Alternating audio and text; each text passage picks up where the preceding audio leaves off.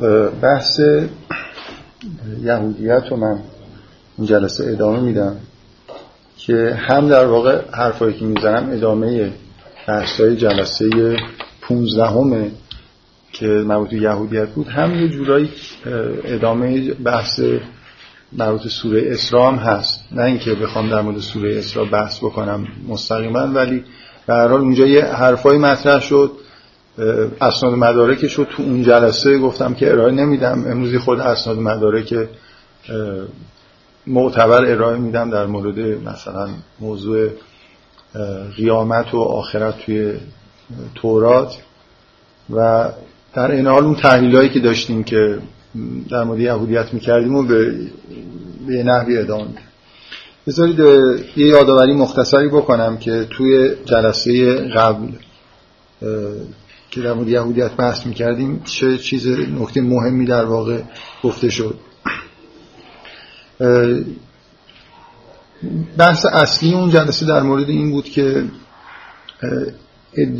مهمترین ادعای یهودیت که ما وظیفه داریم که جوری بهش جواب بدیم اینه که یهودیت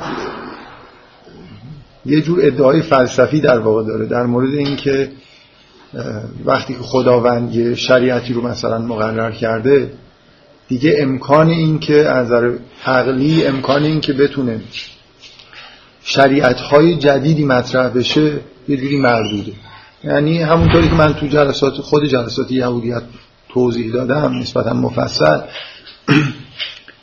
یهودی ها شعنی برای تورات قائلن که یه جوری هموزن با عالم خلقته یعنی معتقدن که یه جوری در واقع حتی قبل از اینکه جهان به وجود بیاد تورات به عنوان یه دستور عمل انگار وجود داشته. بنابراین وقتی شما یه همچین شنی برای تورات قائلید برای دین به طور کلی قائلی یه مقدار به نظر میاد که مشکل وجود داره در اینکه بگیم اگه خداوند یک بار هدایتی رو برای بشر فرستاده برنامه زندگی رو مقرر کرده چجوری ممکنه که این هدایت تغییر بکنه؟ مثلا فرض کنید مسیحی ها بدون شریعت به نوعی دینی رو بهش معتقدن مسلمون ها به دین همراه با شریعت معتقدن ولی نه اون شریعتی که در یهودیت مطرح تفاوت های واضحی وجود داره بین شریعت یهود و شریعت اسلام. و این سوالی بود که من گفتم در واقع باید جواب بدیم. روی این بحث کردم که اگه یه نفر دیدگاه الهادی داشته باشه این مشکل تفاوت بین ادیان در واقع براش نه تنها مشکل حساب نمیشه بلکه به راحتی می‌تونه این رو به عنوان یه سند و مدرکی مطرح بکنه که نشون میده که ادیان اصیل نیستن از طرف خدا نیستن. کما اینکه این کارو می‌کنن. یکی از محتواهای مورد علاقه کسایی که دیدگاه الهادی دارن در مورد ادیان اینه که تکامل یا تغییراتی که توی ادیان به وجود اومده رو در واقع پیگیری بکنن و بگن که در واقع مثلا فرض کنید که اول توی شریعت یهود چجوری بوده زرتشتی ها چی کار می‌کردن؟ بعد نشون بدن که در دوران مثلا فرض کنید ظهور مسیحیت و اسلام چه تغییراتی توی این محتوای احکام و اصول و اینا به وجود اومد این نکته جالب که حالا من خارج از موضوع می‌خوام بهش اشاره بکنم اینی که توی این نوع نگاه هایی که نگاه های الهادی که مسئله دین وجود داره مثل خیلی جاهای دیگه هر فکتی که در واقع ارائه میشه معمولا به عنوان یه سند و مدرک به نفع خودشون ازش استفاده می‌کنن. یعنی مثلا فرض کنید شما کتابایی پیدا می‌کنید که اپروچشون به مسئله کتابایی با دیدگاه الهادی که اپروچشون اینه که نگاه کنید ببینید ادیان چطور از همدیگه اقتباس کرد. یعنی شباهت های ادیان رو نشون میدن و میگن ببینید این مثلا یهودیت این کارو می‌کرده مسلمان هم دارن همین کارو می‌کنن. مسیحی هم همین کارو می‌کنن. یعنی خب این نشون میده که این ادیان از همدیگه کپی برداری کردن. اگه اختلاف هم پیدا بکنن خب این اختلاف نشون میده که ادیان منشأ الهی ندارن. برای چی باید با هم دیگه؟ اگه اینا همشون خداوند مثلا اینا رو بر کرد. بنابراین مثل خیلی جای دیگه فرق نمی‌کنه که اون چیزی که پیدا میشه چیه. خلاصه یه نتیجه به نفع خودشون. حالا ما ما الان من دارم میگم شما لبخند می‌زنید. متدینین هم همین لطف رو در مقابل می‌کنن. یعنی خیلی جا وقتی دارن بحث می‌کنن در مورد مثلا علم و نمی‌دونم حالا دموکراسی و اینا همین جوریه. یعنی به هر طرف ماجرا رو بگیری اینا تعبیر خودشون ازش ارائه میدن. ببینید اگه بخوایم منطقی بحث بکنیم خب اون چیزی که بیشتر در واقع به نظر می‌رسه که بر علیه ادیانه عدم شباهت و تفاوت پیدا کردن ادیان نسبت به هم دیگه است. یعنی اگه ادیان منشأ الهی دارن بیشتر باید اینو توضیح بدن که چرا یه جایی با هم دیگه تفاوت داره. وگرنه اصل بر اینه که خب باید شباهت داشته باشن. و مخصوصا یه کتابایی که اخیرا به زبان فارسی هم نوشته شدن و اینا خیلی جالبه که به شدت تلاش الهادی می‌کنن که نشون بدن که چقدر اینا شبیه هم دیگه هستن. که خب این, این کتابا در واقع یه جوری به نفع متدینین اگه خیلی شبیه هم دیگه باشن در واقع مطابق اون چیزی که تفکری که مسلمان ها و مسیحی ها اینا دارن یه همچین انتظاری میره. اون چیزی که واقعا به نظر می‌رسه که خود سختتر توجیه کردنش اینه که شما در واقع باید نشون بدید که اختلاف هایی که وجود داره اگه اختلاف وجود داره فکت هایی وجود داره که اختلاف های اصیلی بین اصولی که بیان شده چیزهایی که روش تاکید شده از نظر عقیدتی یا احکامی که بیان شده با هم دیگه مختلفن مذهبی ها مخصوصا مسلمان ها که آخرین دین ابراهیمی از نظر ما هستن اینا باید در واقع نشون بدن که این اختلاف از کجا ناشی میشه. من تو جل...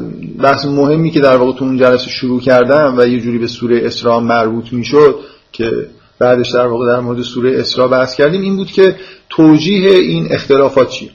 خب حالا بذارید من چی میگن وقتی میگن یه میگن یه سوزن به دیگری بزنید یه, یه سوزن به خودت بزنید جوال دوز به دیگران. بذار همین بحثی که در مورد دیدگاه الهادی کردم در مورد خودمونم بکنیم.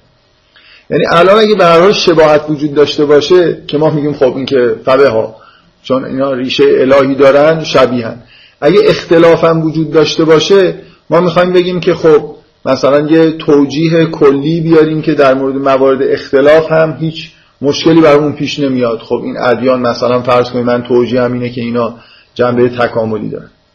حالا ببین من می‌خوام بگم که هیچ کدوم این حرفا در واقع این دو تا مدل نگاه کردن الهادی و حالا نگاه کردن دینی به مسائل تغییرات و شباهت هایی که در ادیان وجود داره اینا این شکلی نیست که همینجوری یه چیزی بگید و ازش فرار بکنید.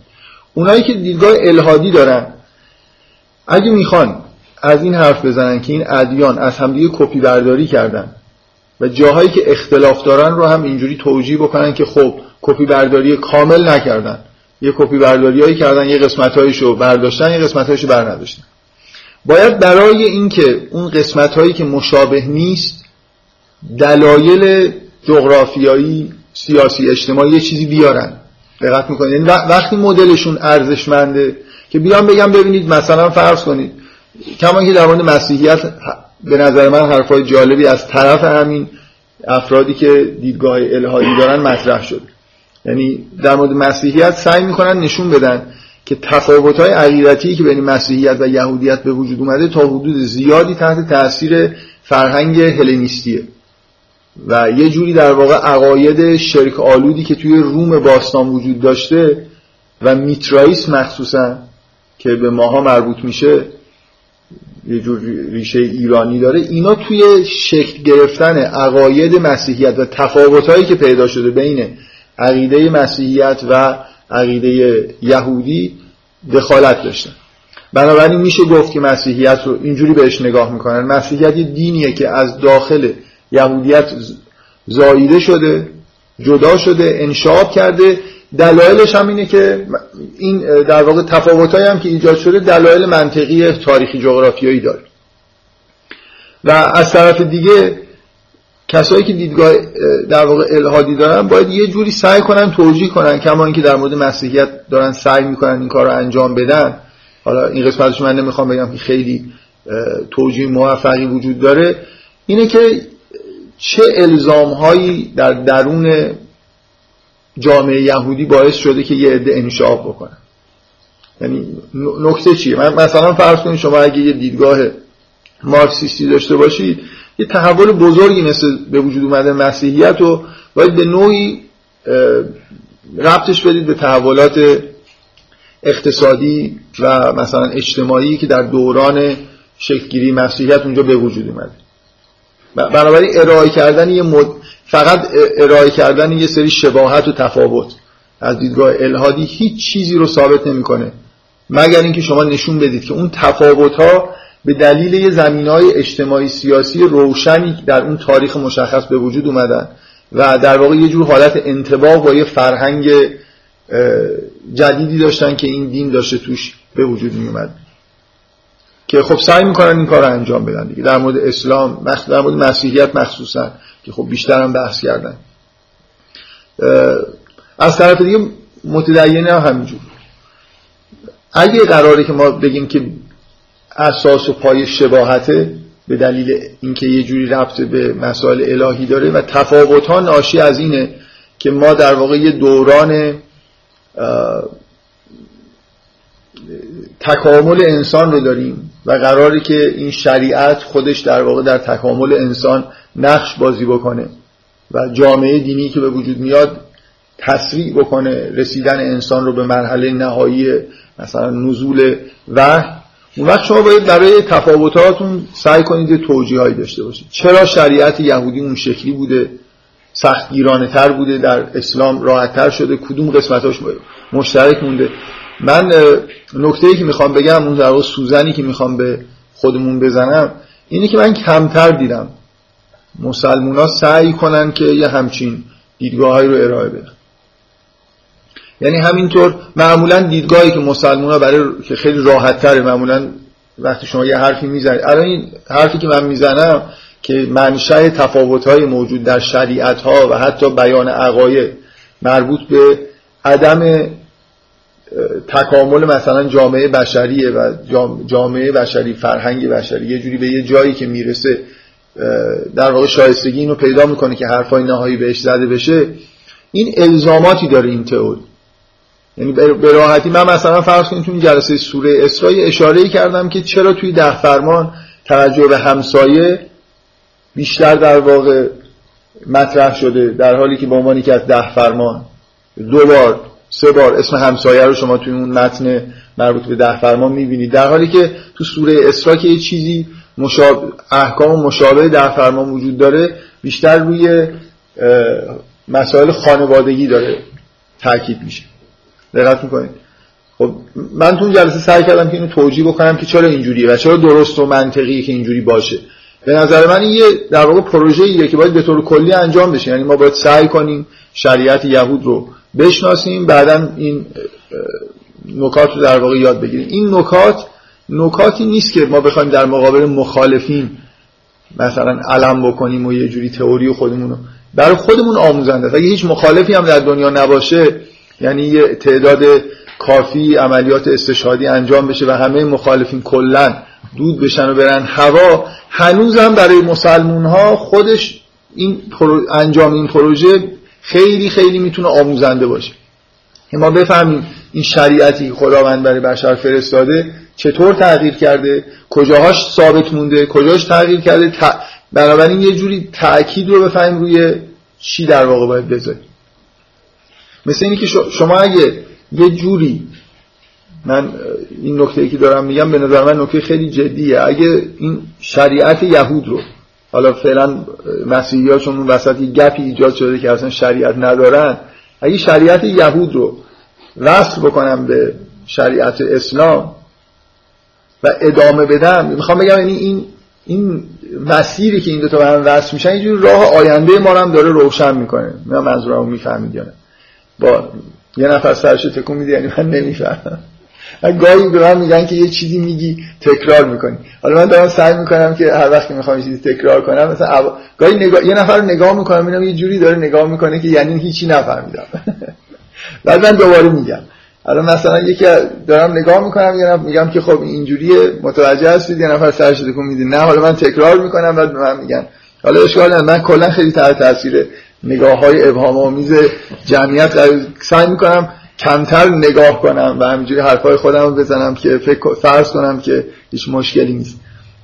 یعنی اگه مثلا فرض کنید شما می‌بینید که اونجا حالا من اون توجیه خودم رو یه بار دیگه میگم که جامعه بشری از یه حالت به اصطلاح خانوادگی شروع شده. یعنی پایه اجتماع خانواده است. در دوران در دوران خیلی قدیم اصولا تأکیدی بر خانواده لازم نیست. برای خاطر اینکه همه زندگی ها قبیلهیه به شدت این روابط خانوادگی مهمه بلکه زیادی مهمه شما خط سیر تکامل جامعه بشری رو که نگاه کنید به طور مداوم می‌بینید که از اهمیت خانواده در مقابل جامعه شهری و تمدن داره کم میشه. الان به جایی رسیدیم که دیگه خانواده عملا در حال نابود شدن. یه فشاری از توی فضای بیرون خونه به داخل خونه داره وارد میشه. من توی سوره نور خیلی رو این تاکید کردم و تاکیدم این بود که یه بخشی از احکام دینی که در اسلام ما داریم برای حفظ استقلال خانواده در مقابل جامعه است. چیزی که خیلی مهمه. خب شما در اوایل در واقع تاریخ بشر خیلی احتیاج ندارید به مردم بگید که به خانواده خودتون توجه کن بلکه بیشتر احتیاج دارید بگید که به جامعه شهری هم توجه کن. حالا که دور هم دیگه دارید زندگی می‌کنی فقط اینطوری نباشه که نسبت خانوادگی برات مهم باشه. همسایه هم مهمه. همسایه یه جور احکام مربوط به همسایه یه جوری نماد توجه کردن به زندگی کردن در کنار همه بدون رابطه قوم و خیشی بنابراین توی یه لحظه ای از تاریخ بشر مثلا وقتی که تورات داره نازل میشه واقعا این خیلی معنی داره که به مردم بگه که به غیر از خانواده خودشون هم توجه بکنن. به هم حق همسایه رو هم در واقع به جا بیارن. ولی جامعه بشری داره به سمتی میره که همه جای همسایه الان بگیم citizen دیگه مثلا شهروند الان شهروند خیلی حقوق ثابت شده تری در جامعه مدرن داره تا خانواده. خانواده است که تحت در واقع نفوذ و استیلای جامعه قرار گرفته از محیط بیرونی که بهش فشار میاد. اینی که توی اون دینی که حالا ادعا در موردش اینه که برای جامعه بشری تا آخر زمان مثلا طراحی شده به نظر میاد از یه جایی به بعد تاکید بیشتر باید رو حفظ خانواده باشه. برای اینکه از اینجا به بعد دیگه جامعه بیش از اندازه در واقع استیلا پیدا می‌کنه حقوق همسایه که هیچی حقوق تمام شهروندا و کسایی که در شهروند و کشوروند و حالا همینجا الان هم که به جهانی سازی می‌رسیم. همه آدمای دنیا یه جوری حقوق خودشون رو دارن می‌گیرن. فقط داره دین بیشتر کارش این میشه که اون روابطی که داره فراموش میشه رو در واقع یه جوری در مقابل حجوم جامعه بشری حفظ بکنه. خب اگه این تعبیر من درست باشه لزوما درست نیست. من یه تعبیری دارم می‌کنم ممکنه چیزهای خیلی عمیق‌تر اینجا وجود داشته باشه. من می‌خوام بگم این فهمیدن این نکات در فهمیدن شریعت خودمون و اینکه در آینده باید به چه سمتی بریم تاثیر می‌ذاره. بفرمایید. از این من خیلی متوجه نمیشم که این صحبت حالا در دین و تبلیغاتش چرا اصلا خاطر یک ملحد باشه؟ یعنی مثلا چه سوالیه که یک دیندار از یک ملحد می‌پرسه در مورد دین یعنی مجبور جواب بده اصلا ما در حال حاضر در وضعیتی هستیم که الهاد حالت تهاجمی داره. یعنی این شکلی نیست که متدینین سوال جواب میدن ملحدین سوال می‌پرسن. بنابراین ملحدین نسبت به دین دین اولا دین رو باید تئوریزه کنن دیگه. خلاصه دین یه پدیده ایه که به شدت در واقع همچنان زنده است. شما فرض کنید از این دیدگاه الهادی یه آدمی که مبلغ دیدگاه های الهادیه به طور طبیعی سعی می‌کنه که نشون بده که دین چه پدیده ایه که در جامعه بشری به وجود اومده. می‌خواد نشون بده که مثلا فرض کنید یه پدیده ایه که دیگه تاریخ مصرفش گذشته. خب باید در در مورد دین یه تئوری داشته باشه. خب ببینید من ببینید جامعه شناسا اصلا یه دیدگاه الهادی رو بذاریم کنار.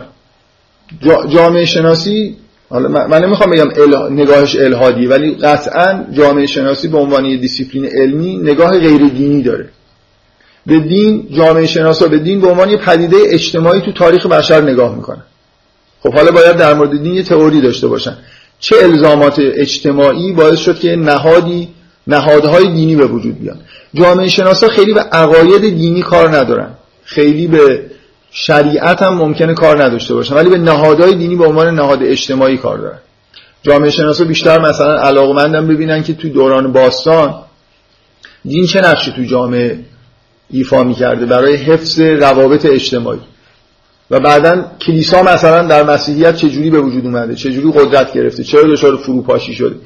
بنابراین اصلا اگه قصد مطرح کردن سوال نداشته باشن هم کسی که با دیدگاه غیر دینی نگاه می‌کنه مثلا یه جامعه شناس باید دین رو به عنوان پدیده مهم اجتماعی در موردش بحث بکنه دیگه. بنابراین اونا حالا اگه هیچ غرض خاصی هم توی تحقیقات خودشون نداشته باشن که ایجاد سوال یا شبهه بکنن برای دیندارا. دین یه مسئله مهم تاریخی هست که همچنان هم تو جامعه بشری به شدت تأثیر گذاره مثلا اینکه منشأش چی بوده؟ چرا دچار تحول شده؟ یه بحث علمی بین جامعه شناسا روان شناسا همه اظهار نظری می‌کنن. این مثل اینه که شما بگید که فیزیکدانا چرا لزوما در مورد مثلا فرض کنید ساختار اتمی بحث می‌کنن. خب مهمه براشون دیگه. این پدیده خیلی یعنی جامعه شناسی که بتونه توجیه خیلی خوبی برای مسائل دینی از نظر اجتماعی بیاره یا روانشناسی که تو تئوری خودش بتونه توجیه خوبی برای این بیاره که چرا مردم گرایش به دین دارن خب یه گام خیلی خوب کاربردی برداشته. بنابراین اصولا اونا در اولا در حال حاضر اونا در حال سوال کردنن و متدینین در حال جواب دادن. که اینم صرفا به تفوق اجتماعی سیاسی مثلا سکولاریسم و اینجور چیزا بر نمیگرده. اصولا اعتقادات الهادی اعتقادات به اصطلاح سلبی هن. یعنی کسی که ملحده معلوم نیست به چی اعتقاد داره که به یه چیزهایی اعتقاد نداره. بنابراین سوال کردن از یه همچین آدمی سختره شما وقتی یه نفر یه مجموعه مثلا یه مسلمونا که یه کتاب رو به اسم قرآن رو می‌ذارن وسط میگن ما به همه این چیزها معتقدیم و خیلی در معرض سوال قرار می‌گیرن. ولی اگه من بیام بگم که من به قرآن معتقد نیستم شما چه سوالی از من می‌خواید بکنید؟ چیزی نگفتم که گفتم به چی اعتقاد ندارم. بنابراین حالا به غیر از اینکه سوال به طور طبیعی از طرف دیدگاه الهادی مطرح میشه شبهه در واقع ایجاد میشه برای اینکه متدینین که هم در نقطه ضعف از نظر اجتماعی و سیاسی توی دوران مدرن و هم اینکه اصولا به دلیل اینکه اعتقادات ثابت اعلام شده ای دارن بیشتر در معرض سوال هستن. ولی اینو بذارید کنار دیدگاه های غیر دینی اکادمیک اصولا دین رو بررسی می‌کنن. من حالا این حرفایی که زدم شما توی کتاب های ظاهرا بیطرفی که کاری به کاری این چیزا هم ندارم مثلا فرض کنید یه جامعه شناسی که ممکنه حالا اعتقادات الهادی به اون معنای رسمیش هم نداشته باشه. ولی وقتی داره به مسائل دینی نگاه می‌کنه از لحاظ آکادمیک حق نداره از این استفاده بکنه که این ادیان شبیه هم هستن به دلیل اینکه منشأ الهی داره یه جوری خارج از عرف آکادمیکه. بنابراین شباهت ها رو در اثر نفوذ بذارید مثلا شما اگه یه نفر یهودی باشه در مورد مسیحیت و اسلام چجوری نگاه می‌کنه؟ که اینا اختباس اختباس شده از یهودیت هم دیگه. بنابراین حتی توی دیدگاه دینی مثلا از طرف یهودی هم اینجور بررسی ها انجام میشه. خیلی من انواع اقسام انگیزهایی رو گفتم که اینجور کتابا زیادن که بررسی می‌کنن که تحول ادیان چجوری صورت گرفت و چه داد و هایی بین ادیان وجود داشت. و معمولا هم حرفی از این نیست که ادیان منشأ الهی دارن. بلکه توجیهات سیاسی اجتماعی و اقتصادی و این حرفا توشون هست. من خواهش می‌کنم.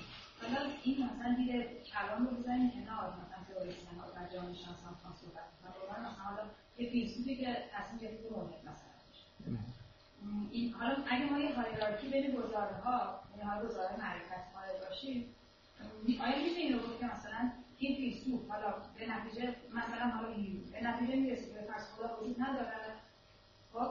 و از بعد من ملحدم و خب وجدان هم ندارم که به دین نپرداختن یعنی به اون سوال جواب من شما که خدا وجود نداره گزاره های مثلا مسئله کارمی هست وجود نداره نه مسئله گزاره ها نیست. ما یه پدیده ای فرض, کن، فرض کنید من هیومم و هیچ اعتقادی هم به مسائل دینی و خدا ندارم.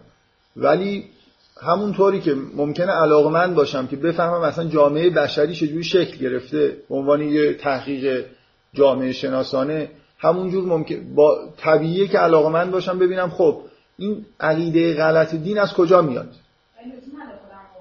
لزوم نداره نه. یعنی ملحد لازم نیست که تحول ادیان رو بررسی بکنه. ولی می‌تونه به عنوان اینکه خلاصه جامعه الهادی به طور طبیعی باید یه تئوری در مورد دین داشته باشه. یه, یه فرد ملحد ممکنه این وظیفه رو برای خودش الزامی ندونه ببینید بذار من این مثال مشخص دیگه بزنم که هیچ ربطی به در واقع دین به معنای عرفیش نداره.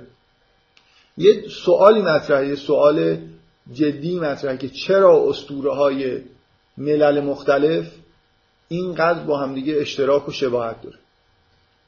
چرا آمریکای مثلا مرکزی و جنوبی که اصلا به نظر می‌رسه هزارها ارتباطشون با سایر ملل قطع بوده وقتی که اسطوره رو بررسی می‌کنید بعضی از اسطوره ها کپی اسطوره های مثلا یونانی یا اسطوره های هندی هستن. خب این یه سوالیه دیگه. حالا شما می‌خواید ملحد باشید می‌خواید نباشید. و این یه سوال مثلا انسان شناسیه به اصطلاح. یونگ یه تئوری درست کرده که اینو جواب بده. دیگران هم سعی می‌کنن که به هر اینجا سوالی وجود داره. من می‌خوام بگم سوال طبیعی که رفت به این نداره شما به چی اعتقاد دارید یا به چی اعتقاد ندارید؟ اگه اشتراک عجیب و غریبی بین یه مجموعه ایده ها و فرهنگ دیده میشه فرهنگایی که با هم دیگه مرتبط نبودن خب حالا این یه سوالیه که این از کجا اومده؟ اگه شما هر جای جغرافیا و تاریخ سر می‌زنید می‌بینید اعتقاد به خدا وجود داره یا خدا یا خدایان خب این یه سوال خیلی بدیهیه که همه در موردش حرف زدن کم و بیش. که این از کجا اومده. حالا از دیدگاه جامعه شناسی بعضیا میگن الزامات اجتماعی یه همچین عقایدی رو مثلا باعث شده. بعضیا میگن که مثلا نظر روانی انسان نیاز به همچین عقایدی رو الی خب من نکته ای که داشتم می‌گفتم اینه که به هر حال درک شریعت یهود و درک اگه ما معتقدیم که یه تعداد دین از طرف خداوند داده شده مثلا توی سنت ابراهیمی و اینا شریعت های متفاوتی داشتن و برای اینکه این شریعت ها چرا با هم دیگه تفاوت دارن؟ یه تئوری ارائه کردیم. اون وقت اولا تئوری ما یه الزاماتی به وجود میاره که ممکنه توسط فکت های تجربی نقض بشه. ممکنه یه نفر بیاد بگه آقا چطور اینو توجیه می‌کنی که اونجا یه همچین حکم مثلا پیشرفته وجود داره بعد در دین بعدی حکم عقب افتاده تری وجود داره. نباید اینجوری باشه دیگه. من باید دفاع کنم از اینکه نه. این حکم به این دلیل از نظر زمانی از نظر تاریخی توی مرحله بالاتری قرار داره. خب اینو من داشتم می‌گفتم که بحث به اینجا رسید و بعدا این سوال جواب دادم. که می‌خواستم بگم که من اصولا مسلمونا حالا حداقل من سرکارم با خودمونه مسلمونا توی بررسی کردن شریعت ادیان دیگه و برآورد کردن اینکه این تغییرات چیا بودن و چرا به وجود اومدن خیلی به نظر من کندی و کوتاهی کردن. و علتش چیه؟ علتش اینه که با یک عقیده خیلی ساده که هیچ زحمتی نداره و هیچ الزامی نداره سرتر این مسائل میشه هم آورد. اونم اینه که اون ادیان تحریف شدن. اگه من یک کلام من بگم که شریعت یهود با شریعت مثلا فرض کنید اسلام فرق داره چرا فرق داره؟ من میگم آقا اصلا شریعت یهود شریعت الهی نیست. این یه چیزیه که یهودی ها خودشون ساختن و بنابراین من اصلا لازم نیست که نه بررسیش بکنم نه لازمه بگم که تغییراتش یه چیز بشر ساخته و منشأ الهی نداره. این این تئوری که معمولا بعضی از تئوری خوبیش اینه دیگه. الزامی برای شما از نظر عملی نمیاره که مثلا حالا اگه یه هر جایی یه تغییری دیدی بگید خب این اصلش این نبوده تحریف شد. من دو تا نکته می‌خوام بگم. یکی این که این عقیده به طور کلی اگه ما بخوایم تغییرات رو اینجوری در واقع توجیه بکنیم صد درصد در موارد متعدد مخالف نفس قرآنه. برای اینکه هیچ شکی مثلا وقتی شما قرآن می‌خونید در به وجود نمیاد براتون که مثلا یهودیا احکام سنگین روز شنبه دارن. درسته؟ چند بار در قرآن از روز شنبه و مسلمان اینو ندارن. بنابراین این این تغییر که اونا روز شنبه دارن ما نداریم ما یه چیز مشابه روز شنبه در جمعه داریم حالا نه برای تمام روز حالا حداقل یه مراسمی در روز جمعه قرار برگزار بشه. این چیزیه که قرآن داره به شهادت میده و خیلی چیزای دیگه. در مورد احکام خوراکی ها هست و مواردی هست که قرآن سراحتا داره میگه که شریعت اونا با شریعت شما فرق می‌کرد. بنابراین این توجیه ممکنه یه خورده بار مسئولیت رو برای توجیه تغییرات کم بکنه یه درصدیش رو. بعضی جاها رو بتونیم بگیم که این تحریف اتفاق افتاده. که خب واقعا ممکنه افتاده باشه. من ممکنه نیستم که هر چی که الان مثلا به اصطلاح در هلاخای یهودی ها مطرحه تو فقه یهودی همش عین احکام الهیه قطعا بعضیاش نیست. ولی وقتی که شما می‌دونید که بعضی از تغییرات واقعی بودن نمی‌تونید با این حرف زدن از تحریف به تو چیز کنید به اصطلاح مسئله رو به طور کامل صورت مسئله رو پاک کنید. این یه نکته. نکته خیلی مهمی دیگه اینه که خود این حرف الزام آوره که شما نشون بدید که خب این دلیلتون برای اینکه میگید تحریف اتفاق افتاده چیه. یعنی حالا مسئله از بررسی کردن یه مسئله فلسفی و دینی خارج میشه. شما باید مثلا یه شواهد تاریخی در مورد تکستا ارائه بدید. بگید که به این دلیل من میگم که تحریف اتفاق افتاده. فکر کنید دارید توی آکادمی در مقابل یه عده‌ای این حرف رو می‌زنید و مثلا یهودی هم اونجا نشسته و می‌تونه از خودش دفاع بکنه. آخه کی میگه که؟ چه شواهدی شما دارید که میگید که این شریعت خودشون ساختن و تحریف شده؟ در حالی که خب اونا همونطوری که ما شریعت خودمون رو سعی می‌کنیم که فقه خودمون رو وصل بکنیم مثلا به ائمه یا مستقیما به پیغمبر اونا هم خب به هر شواهد تاریخی ارائه میدن که این فقه خودشون از کجا دارن میارن بنابراین ادعای تحریف ادعایی نیست که کارو تموم بکنه. اولا یه درصدی از تغییرات توسط قرآن و روایات داره تایید میشه. ثانیا اینکه اگه بخواید از تعریف حرف بزنید باید مدارکی داشته باشید که تعریف اتفاق افتاد. این مسائلی که من دارم میگم در واقع اگه حالا می‌خواستم یادآوری خیلی کوتاهی بکنم حالا این بحثا که جنبه یادآوری نداشت. ولی چیزی که می‌خواستم بگم این بود که اون جلسه ای که جلسه قبلی که در واقع داشتیم بحث می‌کردیم من حرفم نهایتا این شد که اون دلیلی که مسلمونا از نظر من معتبره که چرا شرایع مختلفی رو در واقع خداوند وضع کرد و ادیان حداقل سگانه مهمی رو در واقع برای بشر فرستاده خدا. اینو ما در واقع توجیهش اینجوری می‌تونیم انجام بدیم که بشر در واقع در یه پروسه تکاملی من این کلمه تکامل به کار می‌برم ولی منظورم ربطی به داروینیسم نداره. حالا شاید یه واژه دیگه اگه به کار ببرم اتفاقا داروینیسم کلمه تکامل برای داروینیسم مناسب نیست. و معمولا اینکه از فعالیت هایی که انجام میدم اینه که واژه هایی که غصب شدن توسط دیگران رو سعی می‌کنم پس بگیرم. چون اولوشن مفهوم کمال توش نیست.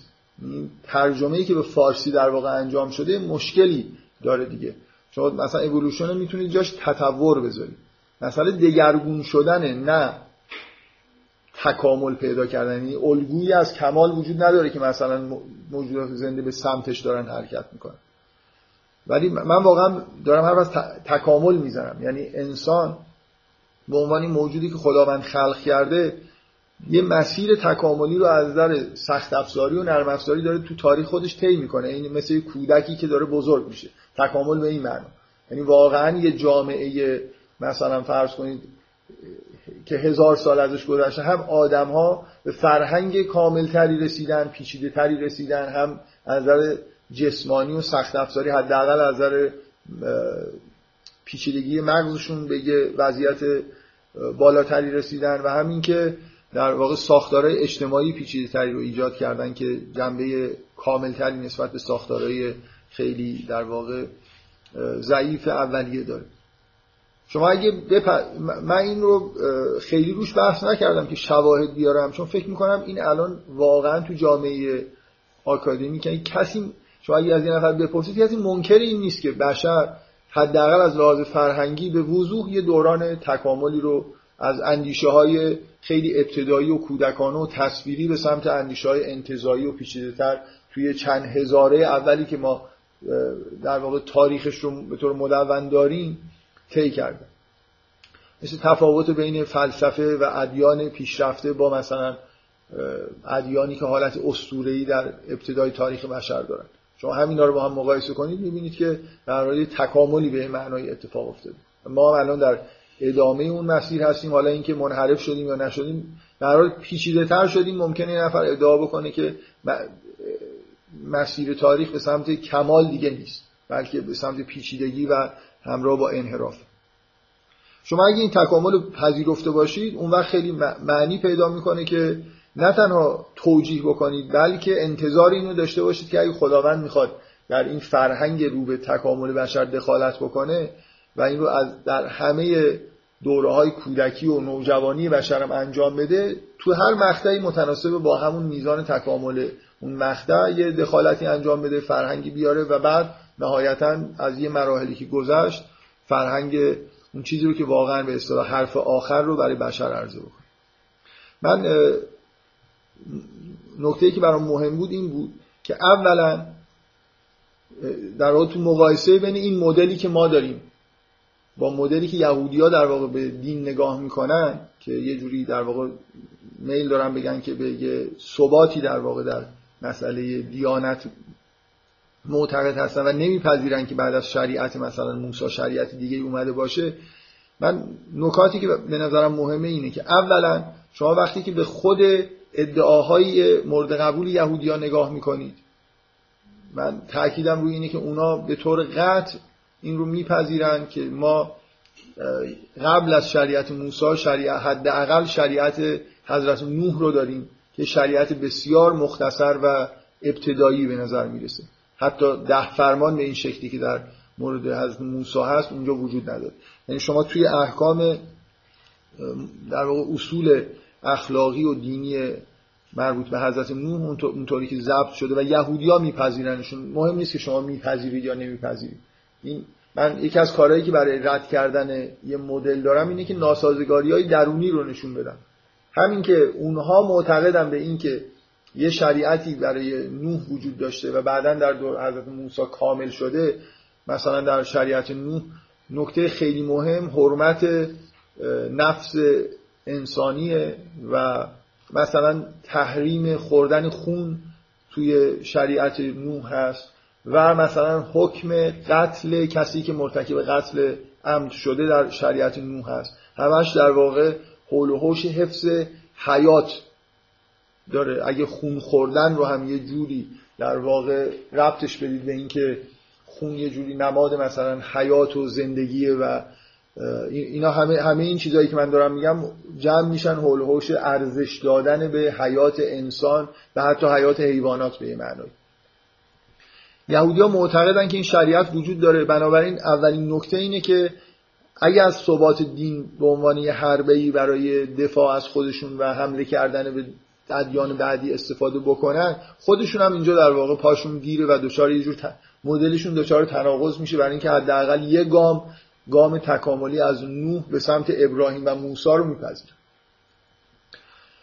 و نکته دیگه این که در خود در واقع متونشون باز حرف از این هست که شریعتشون در طول تاریخ تکمیل شده. حتی توسط غیر پیامبران یعنی بخش عمده از شریعت و شریعت موجودشون رو به بعد از دوران پیامبران نسبت میدن. و نکته دیگه این که من می‌خوام خود اسناد و مدارک بیارم که در واقع هم این بحثا رو تکمیل بکنم همون موضوعی که در مورد سوره اسراء گفتم روی خود روش تاکید کرده باشم.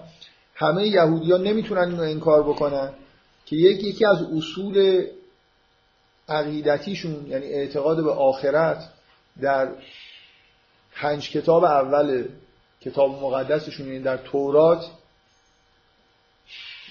تقریبا هیچ وجود نداره. حالا من, من این تقریبا هیچ وجود نداره رو چند بار گفتم. می‌خوام سعی کنم که بهتون نشون بدم که چی وجود داره. من یادم نیست که از این کتاب چیزی براتون خوندم جلسه قبل یا نه. ولی این, این کتاب قرآن و کتاب مقدس از دنیز ماسون یه مجموعه ای از شواهدی که یهودیا بهش استناد می‌کنن که یک جور اعتقاد به آخرت در کتاب مقدسشون ثبت شده اینجا مهمترین استناداشون آورد.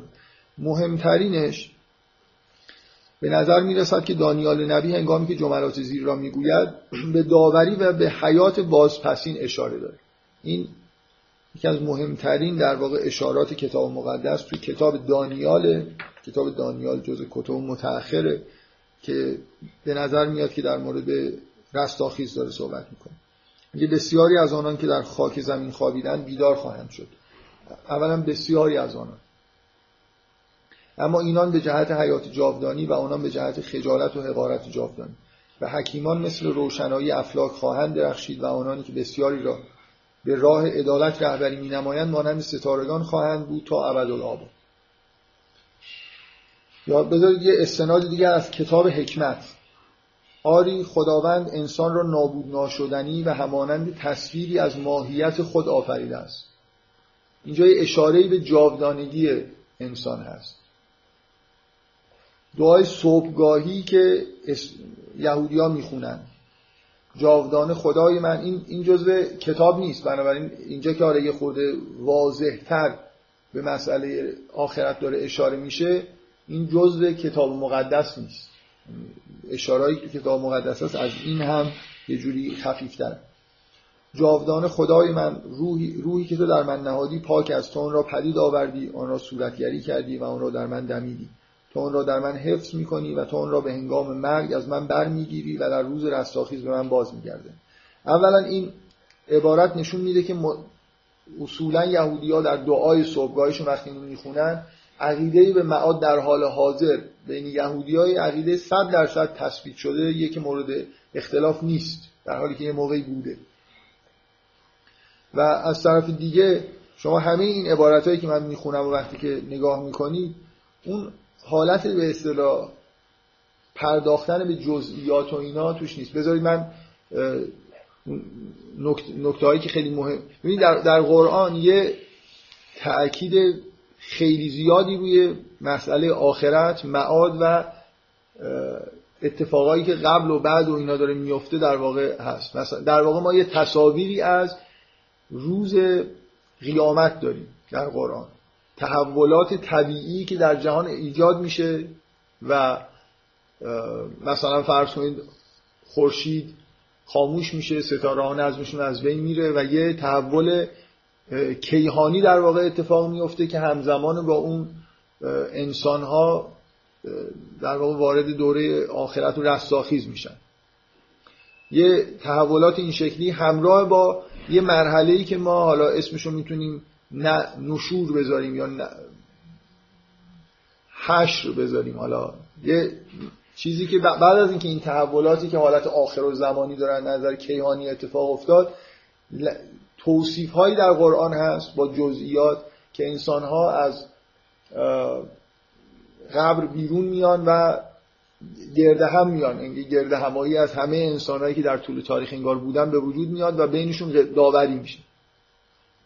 و بعد یه مجموعه ای از که خیلی خیلی حجمشون زیاده مجموعه از توصیفات داریم از دو دسته یا سه دسته شدن انسان ها اگه دقیق تر بخوایم بحث بکنیم برای اینکه توی بهشت هم دو دسته هستن.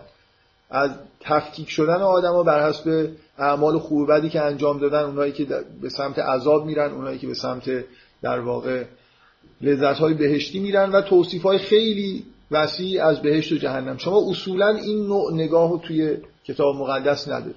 یعنی هر کدوم اینا یه اشاره های خیلی کوتاهی ممکنه پیدا بکنید به تحولات آخر و زمانی به مثلا فرض کنید گرده هم آمدن برای روز داوری که خب مسیحی ها خیلی روش تاکید دارن برای اینکه اینو یه جوری شأن مسیح می‌دونن که در واقع داوری می‌کنه.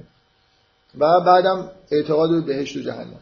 من حالا خیلی نمی‌خوام زیاد در واقع این چیزها رو این چیزایی که دارم میگم طبق این کتاب سعی می‌کنه به, به ترتیب اهمیت یه جوری نشون بده که چه چیزایی این متن مثلا کتاب مقدس و کتاب مقدس یهودی ها هست که می‌بینید چقدر پیدا کردن رد پای معاد سخته. در تلمود این عبارت است.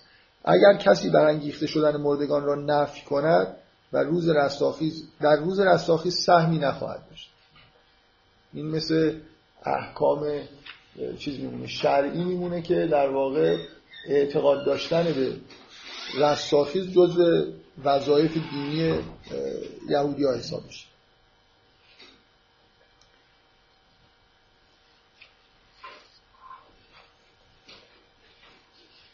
دیگه من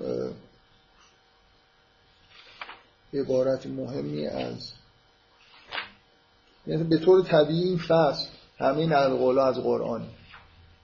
برای اینکه واقعا مثلا فرض کنید قسمت پدیدهای کیهانیش که از عبارت شروع در واقع آیات شروع سوره حج اول این کتاب کتابیه که سعی می‌کنه مزامین قرآن رو و کتاب مق... کتاب مقدس رو با هم دیگه جوری در کنار هم بذاره و مقایسه بکنه اختلاف و شباهت ها رو بگی شما توی این فصل کلا کم می‌بینید که از اونجا از کتاب مقدس بتونه چیزی بیاره. اینجا از سوره هش سوره حج از ابتداش برای اون به اصطلاح پدیدهای کیهانی و اتفاقی که میفته زلزله و اینها یه آیاتی میاره و بعد یه عبارتی از انجیل متا هست. که مشابه اون چیزیه که اونجا در واقع گفته شده. تو سوره هشت این عبارت هست که زلزله رستاخیز امری هولناک است. روزی که اون را ببینید روزی که اون را ببینید هر شیر دهنده ای اون را که شیر می‌دهد فرو می‌گذارد. این ابتدای سوره هشت اینه که یه همچین عبارتی. و هر آبستنی بار خود را فرو مینهد مردم را مست می‌بینی و حال که مست نیستن ولی عذاب خدا شدید است. آیه یک و دوی سوره حج. تو انجیل متا این عبارت است وای بر آبستنان و شیردهندگان در آن ایام. خلاصه یه شباهتی به و واقعا همینجور یعنی دیگه خیلی مثلا سعی کنید یه همچین عبارت هایی ممکنه شما توی کتاب های مقدس حالا مسیحی ها تا یهودی ها پیدا بکنید. این بقیه این فصل هم همش در واقع از قرآن نقل شد. این بنابراین یه فکت مشخص تاریخیه که متون مقدس مسیحی ها و یهودی ها فاقد این تنوع در واقع مزامینیه که در قرآن در مورد معاد به طور کلی وجود داره. ولی هر دو تا گروه به معاد اعتقاد داره من اینو شاهد بر این گرفتم که سعی کردم تو اون جلسه این مسئله رو مطرح بکنم که جدای از بحث کردن در مورد دین یهود بحث کردن با یهودی ها برای خود ما هم این مهمه که فقط شریعت نیست که تکامل پیدا می‌کنه. بلکه بیان عقاید هم در واقع حالت تکامل داره. این نکته ایه که من تاکیدم روی این بود که مفهوم شیطان به این شکلی که توی قرآن مطرحه و مفهوم آخرت و معاد به این شکلی که در قرآن مطرحه اونجا مطرح نیست ولی معنیش بی به این مزامی نیست. من نمی‌دونم بعد از جلسه سوالایی از من شد اون دفعه. من مطلقا حرفم این نیست که اعتقاد به معاد وجود نداشته. اگه کسی اینجوری می‌فهمه کاملا داره بد می‌فهمه. اعتقاد به معاد توسط همه پیامبران در واقع روش تاکید شده. اصلا توحید بدون معاد یه جوری معنی نمی‌تونه داشته باشه. توحید بدون اینکه ما اعتقاد به این داشته باشیم کسایی کار خوب می‌کنن پاداش خوب می‌گیرن کسایی کار بد می‌کنن پاداش بدی می‌گیرن. اینا جزو اعتقادات قطعی همه ادیانه ولی مسئله نوع مطرح شدن در واقع این اعتقادات توی کتب مقدسه خیلی از این چیزا تو سنت های شفاهی مطرح می شده و توی کتب مقدس در واقع نقل نمی من نمی‌خوام خیلی باز روی این مسئله بحث بکنم ولی کسایی که اعتقاد می‌خوان اینجوری توجیه بکنن که این نبودن معاد فرزن به اون شکلی که در قرآن هست یا حداقل عدم تاکیدش توی کتب مقدس یهودیا. این نتیجه تحریفه. قبول کنید که این ادعا ادعای بسیار عجیبیه و خیلی خیلی احتیاج به شواهد داره تا یه نفر بتونی همچین ادعایی رو پیش ببره. من اصلا ذره ای نمی‌تونم تصور کنم که ببینید یکی از وقتی شما حرف از تحریف می‌زنید یکی از مهمترین نکات اینه که انگیزهایی باید وجود داشته باشه. اگه من مثلا اعتقاد دارم به اینکه شأن حضرت اسماعیل در مقابل اسحاق در کتاب مقدس پایین اومده و تحریفی صورت گرفته خب خیلی انگیزه روشنی وجود داره که چرا این اتفاق افتاده. ما یکی از یکی از چیزهایی که قطعا قرآن شهادت میده که در کتاب تورات تحریفی اتفاق افتاده این ماجرای اسماعیل و اسحاق. خب خیلی طبیعیه که اونا جد خودشون رو جد اعلای خودشون رو نسبت به جد اعلای مثلا اعراب سعی کنن که برتری بهش بدن. این خیلی واضحه. ولی من نمی‌فهمم اصلا اگه یه نفر ادعا بکنه که در تورات مسئله معاد و آخرت مطرح بوده و یه عده اومدن حذفش کردن و انگیزشون از این حذف چی بوده؟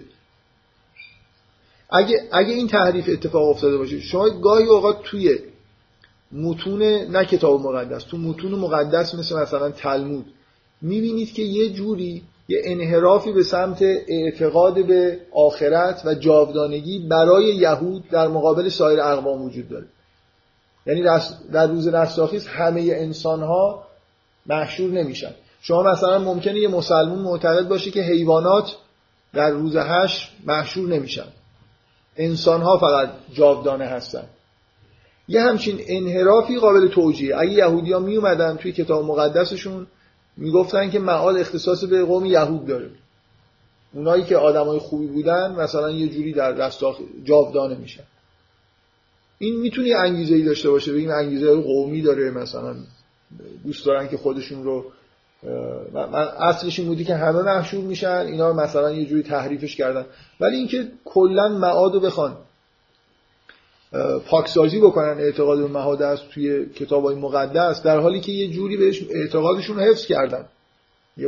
باز اگه بخوان مثلا یه چیزی رو پاک کنن و توی سنتشون هم پاک کنن دیگه اگه خوششون نمیاد از این عقیده کلا بذارنش کنار. ولی اینکه از توی کتاب برش دارن ولی بعدا از توی کتاب مقدس حذفش کنن و وارد متون غیر کتاب مقدس غیر کتاب مقدسشون بکنن. اون وقت من نمی‌فهمم مثلا انگیزه ها چیه. شما می‌خواید انگیزه ای بگین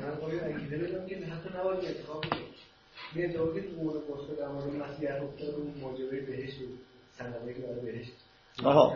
یعنی که بشه فروختش ایشون منظورشون چیه دارن دارن انگیزه های مالیشو میگن که این به هر حال قدرت ایجاد می‌کنه برای مرجع دیگه. بله اگه مرجع دین ادعای مرجعیت در مورد اون دنیا رو هم داشته باشه اون وقت خب قدرتش در از حیات بشر میگذره به اون دنیا مثلا. برای نکته اینه که اعتقاد همیشه وجود داشته. واقعا یعنی در اقلیت بودن کسایی که در طول تاریخ قوم یهود منکر معاد شدن. که اوجش اتفاقا توی پایان در واقع تو دوران ظهور مسیحه. که اینا دیگه اسم برای خودشون پیدا کردن یه مکتبی دارن.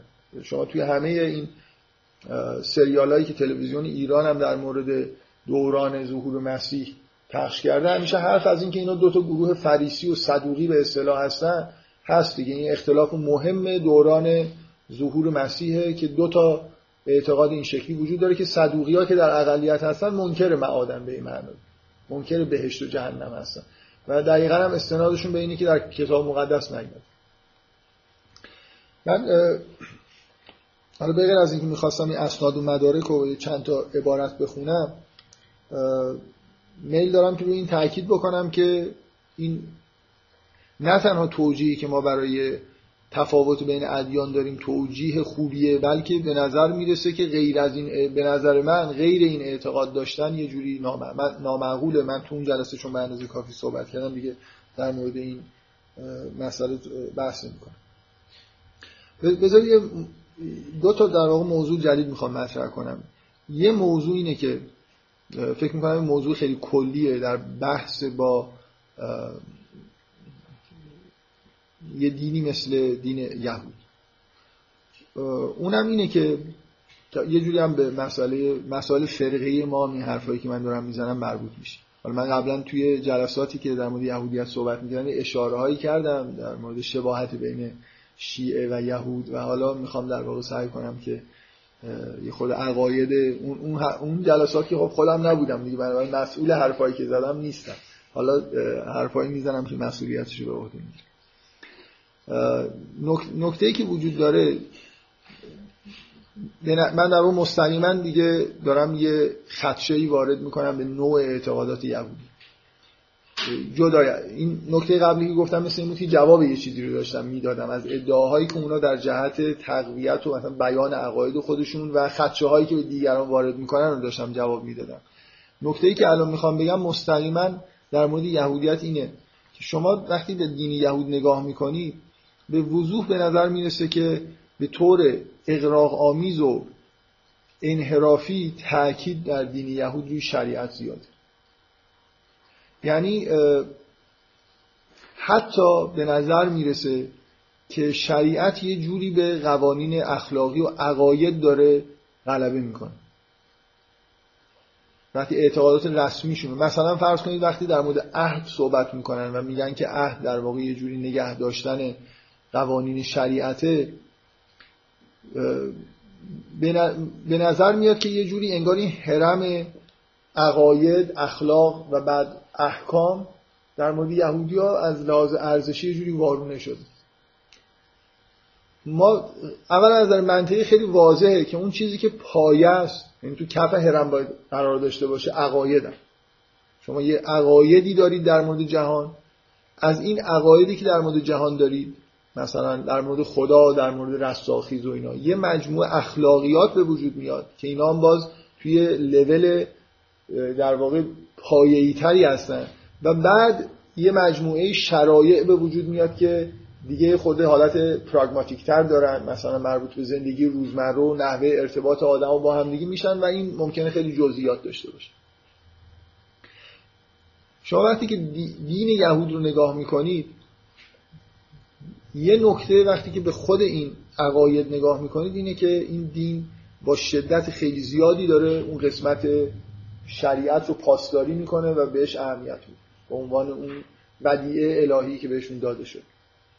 هرچند ادعا اینه که مسائل اخلاقی هم براشون در همون حد مهمه ولی واقعا وقتی حرف می‌زنن اخلاق هم به اندازه شریعت براشون مهمه ولی در عمل به نظر می‌رسه که شریعت رو یه جور اولویت بهش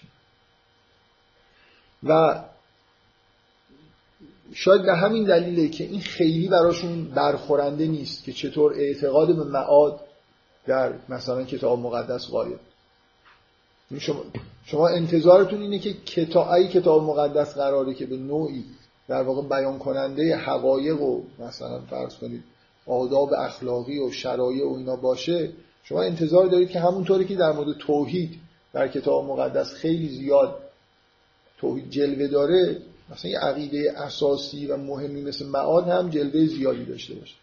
علت اینکه یهودی ها خیلی انگار حساسیت نشون نمیدن اینه که واقعا کلا حساسیتشون تو سطح عقاید کمتر از ماست.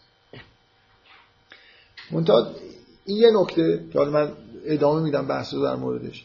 نکته دیگه اینه که چیزی که خیلی اساسی تره به نظر من اینه که تأکید دین یهود روی ش... تشریع عالم تشریع به طور کلی که شامل عقاید و اخلاق و همه اینا میشه در مقابل تکوین یه جوری اقراق آمیزی یا اصلا می‌خوام بگم که اون دیدگاهی که نسبت به تکوین دارن در حد صفر رسیده. منظورم چیه؟ شما, شما یهودیت رو بذارید در کنار مسیحیت با هم دیگه نگاه کنید مقایسه کنید. در مسیحیت شما می‌بینید که اون بخشی که به اصطلاح عالم تشریع باید در دین داشته باشه در نوع نگاه انسان انسان متدین داشته باشه داره به صرف نزدیک میشه. یعنی کتب عقاید اینا یه جوری در واقع انگار در حاشیه‌اند. اون چیزی که در مسیحیت اهمیت تام داره خود شخص مسیحه. یعنی یه موجودی که واقعا وجود داره. همه اعتقادات حول و حوش شخصیت مسیح داره میچرخه. در دین یهود در عکس شما توی دین یهود من چیزی که می‌خوام بگم اینه. ببینید در, در اعتقادات دینی ما مثلا شما به قرآن که نگاه می‌کنید هم یه مجموعه احکام و عقاید و اینجور چیزا وجود داره نرم افزاری. هم تأکید روی خود پیامبرانه.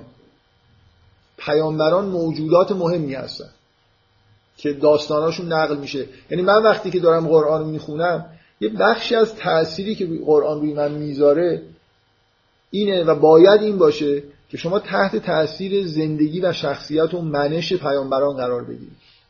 یعنی یه الگوهایی وجود دارن یه الگوهای انسانی که اولا ما با اینا در واقع جدای از عقاید خود شخصیت اینا مهمه و الگوه برای ما. ابراهیم الگوی همه بشریت مسیح قراره که هرچند دسترس ناپذیره ولی به عنوان موجود ایدال مورد نظر ما باشه. یه بخشی از قرآن احتمام داره به تصویر کردن شخصیت والای این انسانهایی که در واقع الگوی ما هستن. این یه بخشی از دین ماست. اعتقاد داشتن به اینکه این آدمها آدمهای خیلی خیلی از لحاظ اخلاقی و عملی سطح بالایی بودن. یه بخشی از دین ما عقاید انتظایی که داره بیان میشه احکامی که داره بیان میشه و ما ازش پیروی می‌کنیم. در واقع شرایع یه جور مثل الگو گرفتن عملی از زندگی همین پیامبران هم هست. یعنی ما نماز رو اون طوری می‌خونیم که پیغمبر میخونده. احکام رو طوری رعایت می‌کنیم که پیامبر آموزش داده.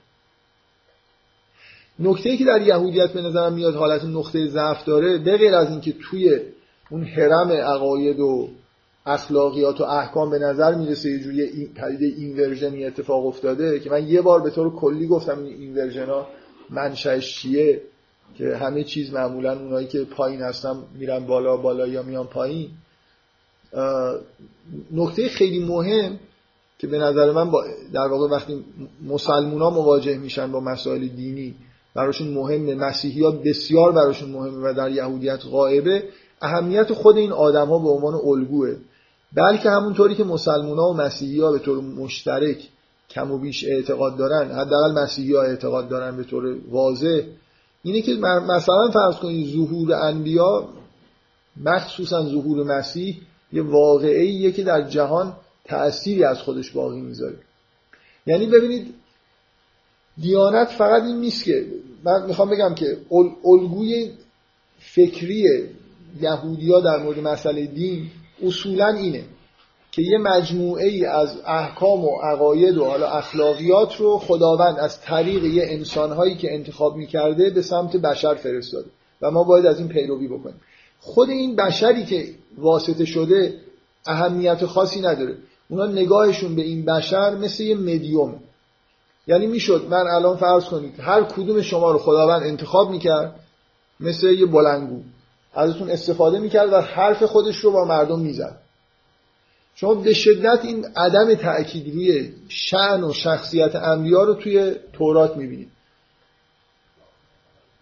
مخصوصا تو خود تورات حتی مثلا در مورد حضرت ابراهیم حضرت لوط اون حالت تقدس و اهمیت دادن به خود این انسان ها واقعا مطرح نیست. یعنی از من نکته ای که می‌خوام بگم اینه. که از دیدگاه یهودی دین یعنی اون مجموعه چیزهایی که توی کتاب اومده. اون واسطه هایی که باعث شدن این کتاب ها در واقع در اختیار بشر قرار بگیره اون انسان ها اصولا اصالت و چیز خاصی ندارن. مسیحیت دقیقا برعکس این نگاه می‌کنه. اصلا همه چیز خود مسیحه. حرف های مسیح توی حاشیه است نسبت به یعنی اصلا ظهور مسیح جدای از حرفایی که زده. جدای از اینکه چه چیزایی از شریعت رو ملغا کرده باشه یا نکرده باشه از دیدگاه مسیحی ها تحول بزرگی که تو دنیا در واقع اتفاق افتاده و بشر وارد یه مرحله جدیدی از مثلا حیات خودش شد. نمی‌دونم حالا چقدر این مسئله براتون همین که گفتم با این اختلاف واضحه که آیا پیامبران خود پیامبران غیر از اینکه پیام می آوردن به عنوان الگو به عنوان شخصیت هایی که حتی آثار تکوینی داشتن. یعنی من می‌خوام بگم که ظهور یه دین مثلا نزول تورات و ظهور موسی غیر از این تحولی که در عقاید مردم داره ایجاد میشه در جهان تکوین هم تأثیری داره می‌ذاره. ظهور مسیح من توی بحث‌های مسیحیت رو این تاکید کردم که من شخصا خودم اعتقاد دارم. فکر می‌کنم مسیحی ها درست نگاه می‌کنم به این مسئله. و همونطوری که مثلا در عرفان اسلامی هم روی این تاکید هست ظهور مسیح پایان مثلا یه دورانی در عالم و یه جور ارتباط بین زمین با آسمان به یه کیفیتی دیگه ای داره برقرار میشه بعد از حضرت مسیح. یعنی صرف این که یه انسانی ظاهر میشه و یه کارهای انجام میده و یه زندگی کاملی از خودش در واقع انجام میده شعن انسان رو در عالم تکوین انگار داره بالا می‌بره. نوع ارتباط معنوی از آسمان با زمین رو داره یه جوری تقویت می‌کنه. این عقایدی که من الان دارم ازش صحبت می‌کنم به غیر از یهودیا تقریبا همه انواع و اقسام ادیان به یه همچین چیزهایی معتقدن. شما مخصوصا وقتی به بودیسم نگاه می‌کنید اونا مثل مسیحی ها خیلی بیشتر از اینکه روی مثلا فرض کنید شریعت تاکید داشته باشن خود مثلا بودا تاکید داره. یعنی ظهور هر انسانی که یعنی بودایی ها اینجوری نگاه می‌کنن. مثلا بودایی ها مخصوصا بودایی تو این ادیان شرق دور بودایی ها اعتقادشون اینه که هر انسانی که به تنهایی و فردی راه کمال رو طی بکنه روی حداقل هم اسرای خودش تاثیر می‌ذاره. راهی باز میشه به سمت آسمان. به سمت کمال. برای همینه که خیلی الزامی برای خودشون قائل نیستن که از تو غار در بیان و بیان تبلیغ بکنن. همین که توی غار باشی و به بودایی برسی به بودا شدن برسی به اون حالت به اصطلاح نیروانا برسی وصل شدن یه آدم به اون حالت کمال روی بقیه انسان ها هم خود به خود تاثیر می‌ذاره روی فضای جهان تاثیر می‌ذاره. من چیزی که به نظرم میاد فکت تاریخی از نظر من اینه که ظهور مسیح فضای دنیا رو عوض کرد. بدون اینکه مسیح چندان فعالیت تبلیغی در جهان کرده باشه ولی انگار کمر شرک و تمام اون چیزهای قبل از مسیح شکست و به سمت جهان به سمت توحیدی شدن رفت از اون دوره به بعد. به غیر از یهودیا کم و بیش به غیر از یهودیا همه ادیانی همچین اعتقادی دارن. انسانی که به کمال می‌رسه خود شخص پیامبری که ظهور می‌کنه و به کمال می‌رسه تغییری در جهان ایجاد می‌کنه. نه تنها به عنوان الگو اینا مهمن یعنی ما باید در واقع شریعت یعنی الگو قرار دادن یه انسان. خود این آدما رو شناختن و نگاه کردن بهشون مهمه. تغییراتی هم در جهان ایجاد میشه که توسط این ظهور در واقع این انسان ها واقع میشه. من احساس می‌کنم که این جلسه دارم لفظ قلمتر از معمول صحبت می‌کنم. دلیلش اینه که قبل از اینکه بیام این متن رو خوندم و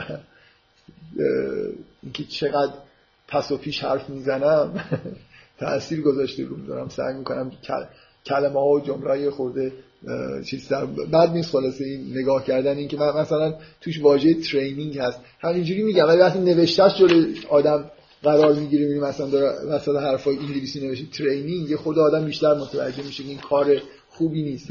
یه شوخیایی می‌کنم که خودم می‌فهمم شوخیه ولی فکر می‌کنم کسی که اینجا نیست. مثلا من میگم شما متوجه هستید شوخیه ولی خوندنش بعدا معلوم شوخیه که. جایی خیلی به نظر میاد. ولی این خانم مدیر که زحمتش رو کشیدن این جایی علامت تعجبایی جایی که تشخیص میدن که شوخیه گذاشتن که معلوم بشه خیلی جدی نیست. حالا به هر حال بگذاریم. من فکر فکر کنم یه جلسه خورده تاثیرش رو من میمونه بعدا دوباره عادی میشه حرف این برای این نکته ای که در یهودیت به نظر من جزو نقطه ضعف های دیدگاه های یهودی.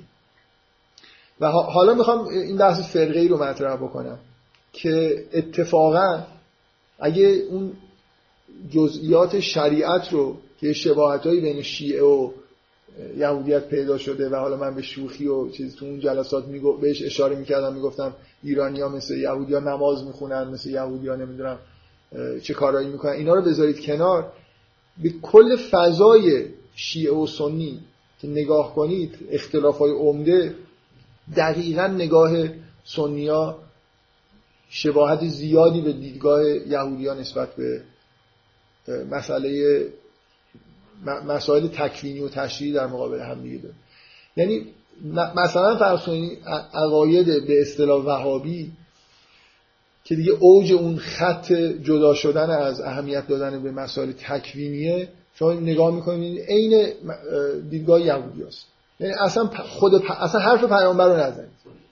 پیامبر مدیوم بوده. فقط همین چیزهایی که گفته شده. این عقاید مهم هستن. انسان ها اصلا یه, یه جور اون وسواس وسواسی که آدم گاهی تو کتاب مقدس می‌بینه که از برای خاطر اینکه توحید آسیب نبینه حرفی از شیطان زده نمیشه. در مورد پیامبران شاید خیلی در شعنشون گفته نمیشه که مبادا تو اون دورانی که شرک در واقع غلبه داره اینا دستاویزی برای شرک بشه. کما اینکه در این دورانی که شرک غلبه ندارم در بین شیعیان دستاویز برای شرک شده. یعنی ما در این دوران هم که هستیم وقتی شما انسانها رو میارید وسط یه ظرافتی وجود داره که چجوری اینا رو الگو قرار بدید در مورد شأنشون صحبت بکنید ولی مرتکب شرک نشید. مثلا ازشون درخواست نداشته باشید بهشون مثلا به عنوان یه موجوداتی که یه کارهایی برای شما قرار انجام بدن غیر از به از طریق خداوند معتقد نشید. این حالت وسواس مشخصا در بین وهابیا وجود داره. قبری نباید باقی مونده باشه از این. اصلا انسان انگار باید یه جوری تو ذهن آدما محو بشه. خود حتی خود پیغمبر اینا باید یه جوری برن کنار برای اینکه ما قرار فقط به خداوند اعتقاد داشته باشیم.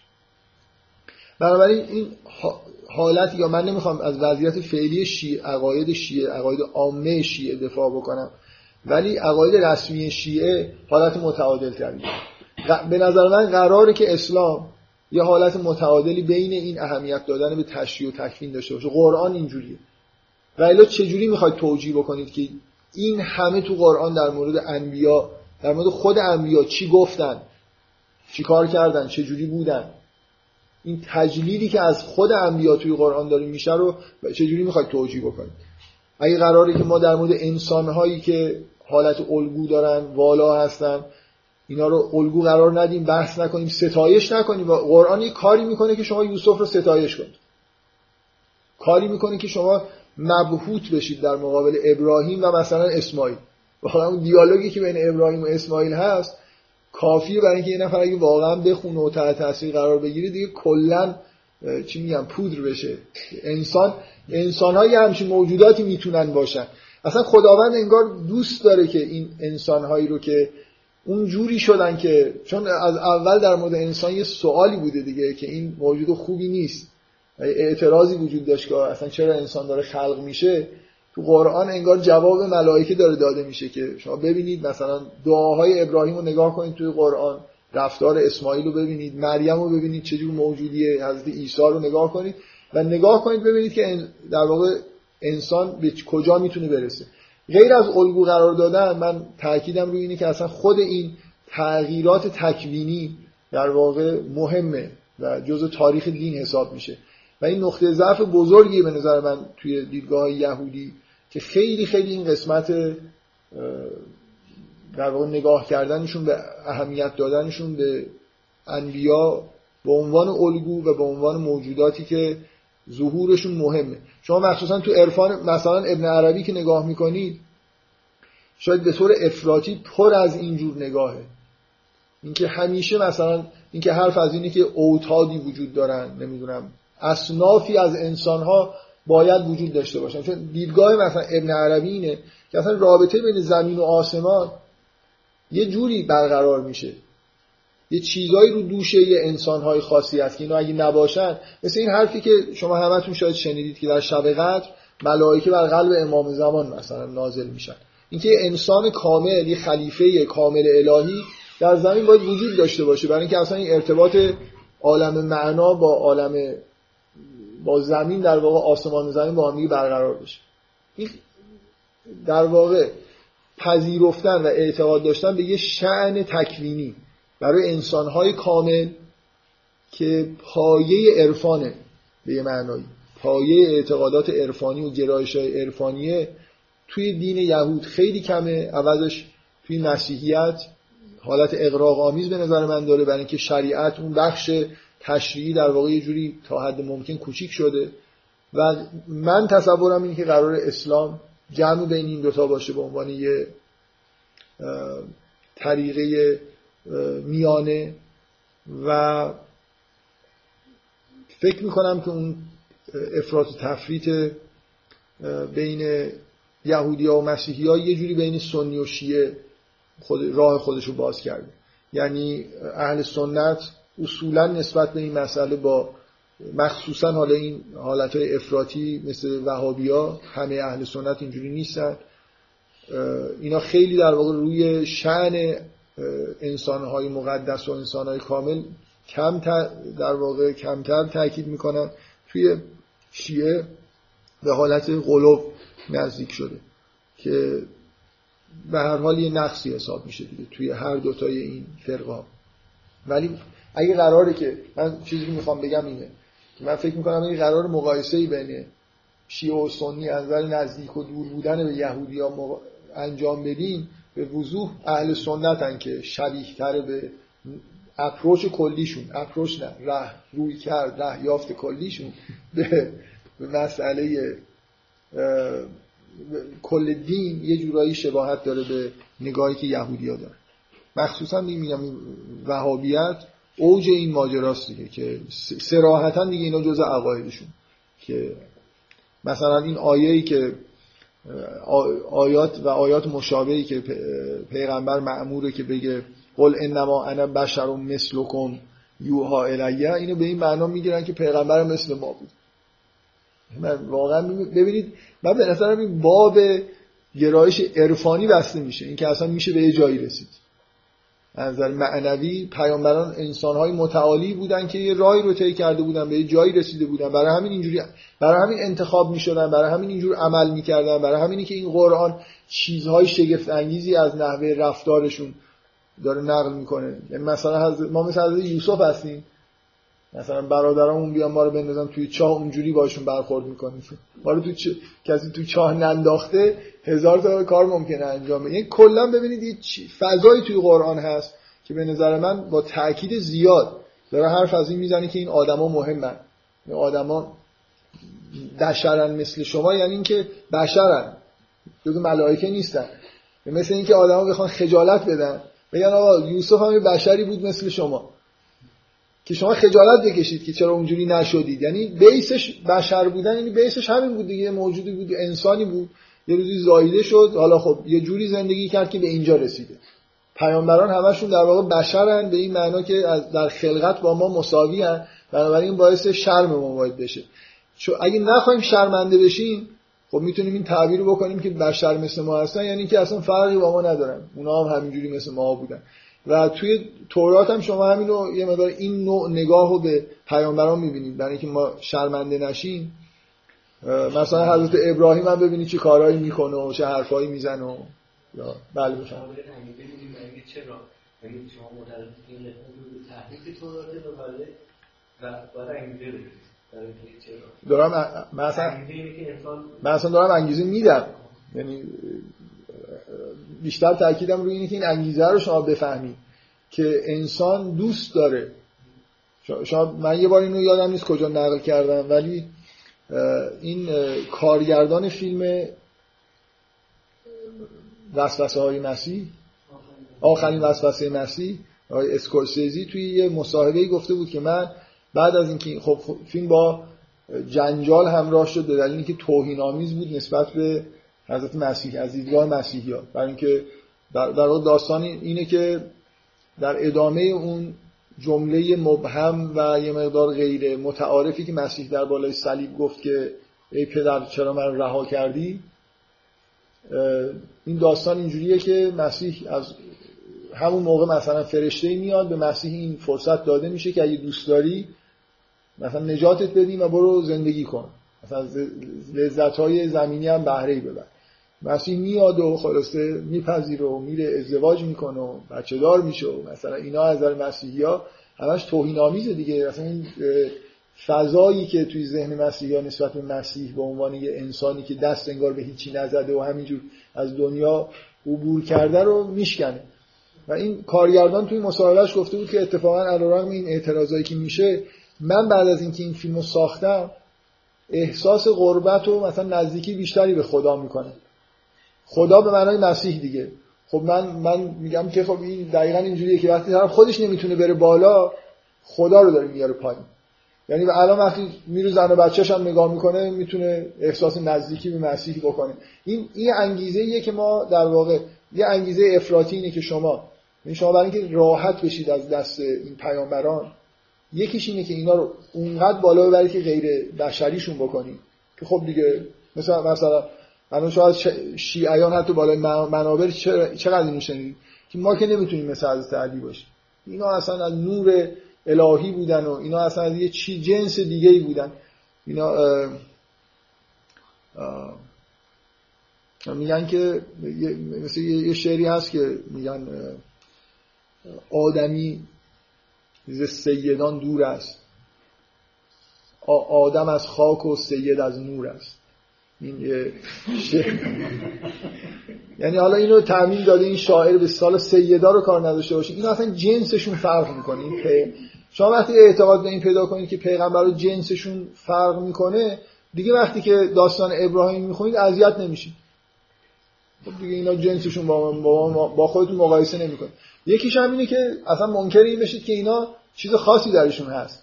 وقتی اذیت میشید که قبول بکنید که انما انا بشر مثل بکن ولی من اینجوری هم شما اونجوری هستیم این باعث شرمندگی شما میشه. بنابراین دو تا انگیزه ما داریم. یکی برای راحت شدن از دست انبیا یکی در واقع مقدس کردنشون طوری که دور از دسترس بشن. بنابراین ما نباید اصلا نمی‌تونیم مثل اونا بشیم. ما که نمی‌تونیم مثل حضرت علی باشیم. بنابراین هر کاری دلمون می‌خواد می‌تونیم بکنیم. و از اون طرف اینکه اصلا اینا رو اینقدر شأنشون رو در واقع منکر بشیم.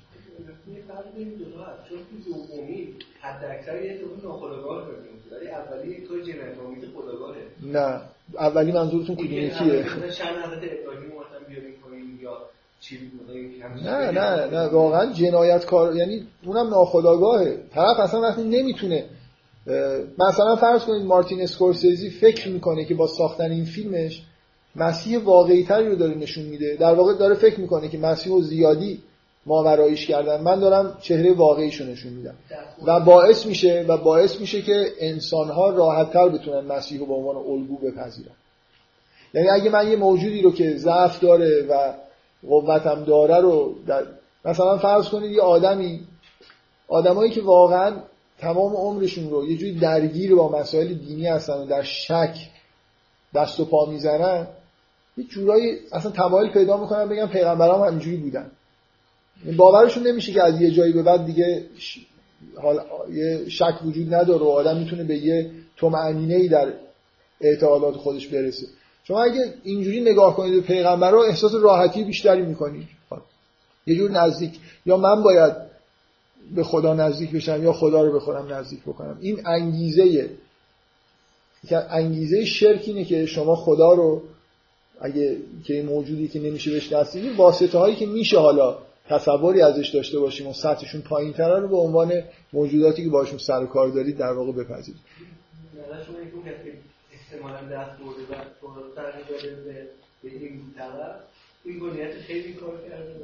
اصلا نیتی در کار نیست. اینجوری نگاه می‌کنیم. داستان ها به وجود اومدن. توسط یه نفر که این کار اتفاق نه شما فکر می‌کنید کسی که تورات نوشته واقعا نشسته داستان نوشته. نه اینا توی بنی اسرائیل بوده. تورات رو یه روزی نشستن جمع کردن. مخصوصا تو دوران تبعید بابلی دورانیه که اینا شروع کردن به جمعآوری این داستان ها بخشی از مثلا احکام تورات که مثلا تو تابوت عهد بود و یعنی چیزای کلام الهی بود که محفوظ مونده بود. یه قسمتی از داستان های پیامبران و قبل از مثلا موسی بعد موسی رو نوشتن بنا به نقلی که وجود داشت. خب مردم اصولا این کار رو انجام میدن. دیگه به دو تا انتخاب دارن یا اینا رو تبدیل به فرشته بکنن یکی اینکه بکنن شبیه خود. بفرم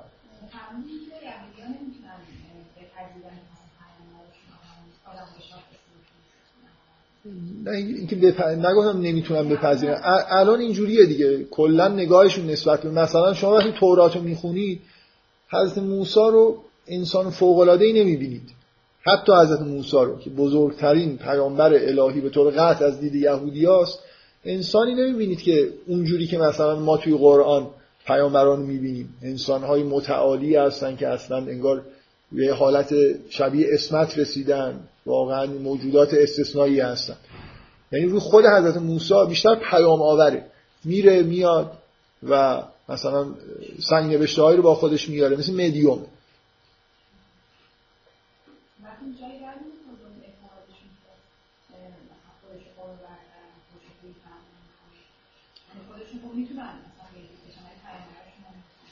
نه پیامبر یعنی این دیگه قوم برتر بودن به معنای اینکه ویژگی های اخلاقی و نفسانی مثلا برتر داشتن در همین حدی که یعنی معمولا اینجوریه که نسبت به دیگرانی که این غیر از خودشون هستن خیلی دیدگاه های پایین تر از این حتی دارن.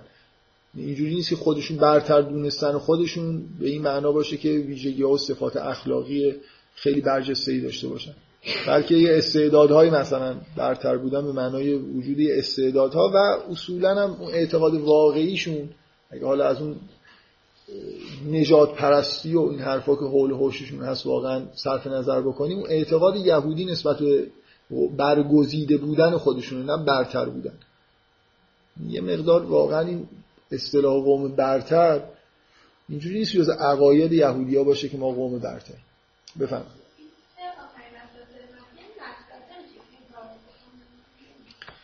توی آخرین وسوسه مسیح من نمی‌دونم. همینه دیگه. این اصطلاح یعنی اینکه اون لحظه آخر یه وسوسه نسبت به لذت های دنیایی برای مسیح پیش اومد. ولی این کار می‌کنه دیگه. آره تجربه انجام میده و برمیگرده.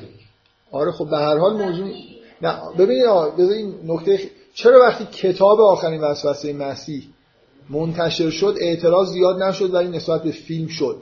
برای اینکه توی کتاب شما وقتی که دارید کتاب می‌خونید نهایتا احساستون این میشه که کل این ماجرایی که شنیدید مثل یه لحظه که توی ذهن مسیح داره میگذره.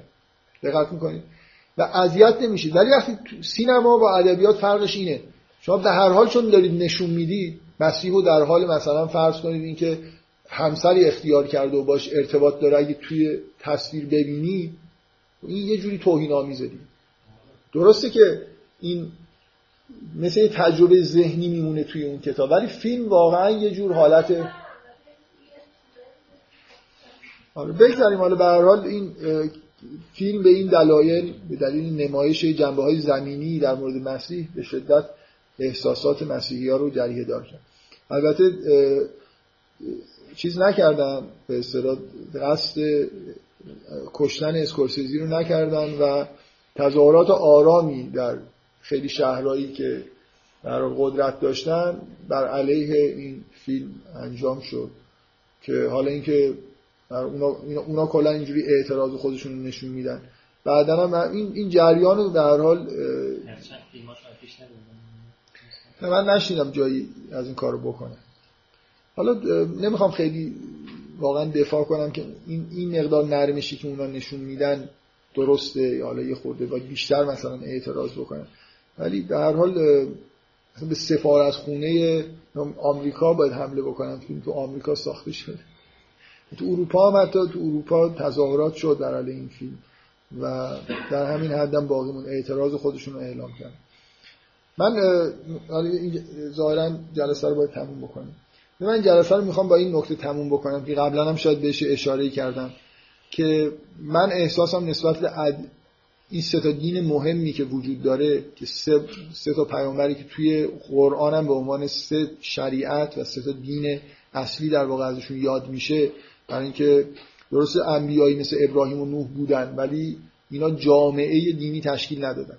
ما سه تا جامعه دینی الهی در واقع داریم که تشکیل شده که رسما در قرآن به رسمیت شناخته میشن. یهودی ها هستن نصارا به اصطلاح قرآن هستن و مسلمان اینکه این موسا و دین موسا شریعت موسا ذاتا گرایش به عالم تشریعی داره.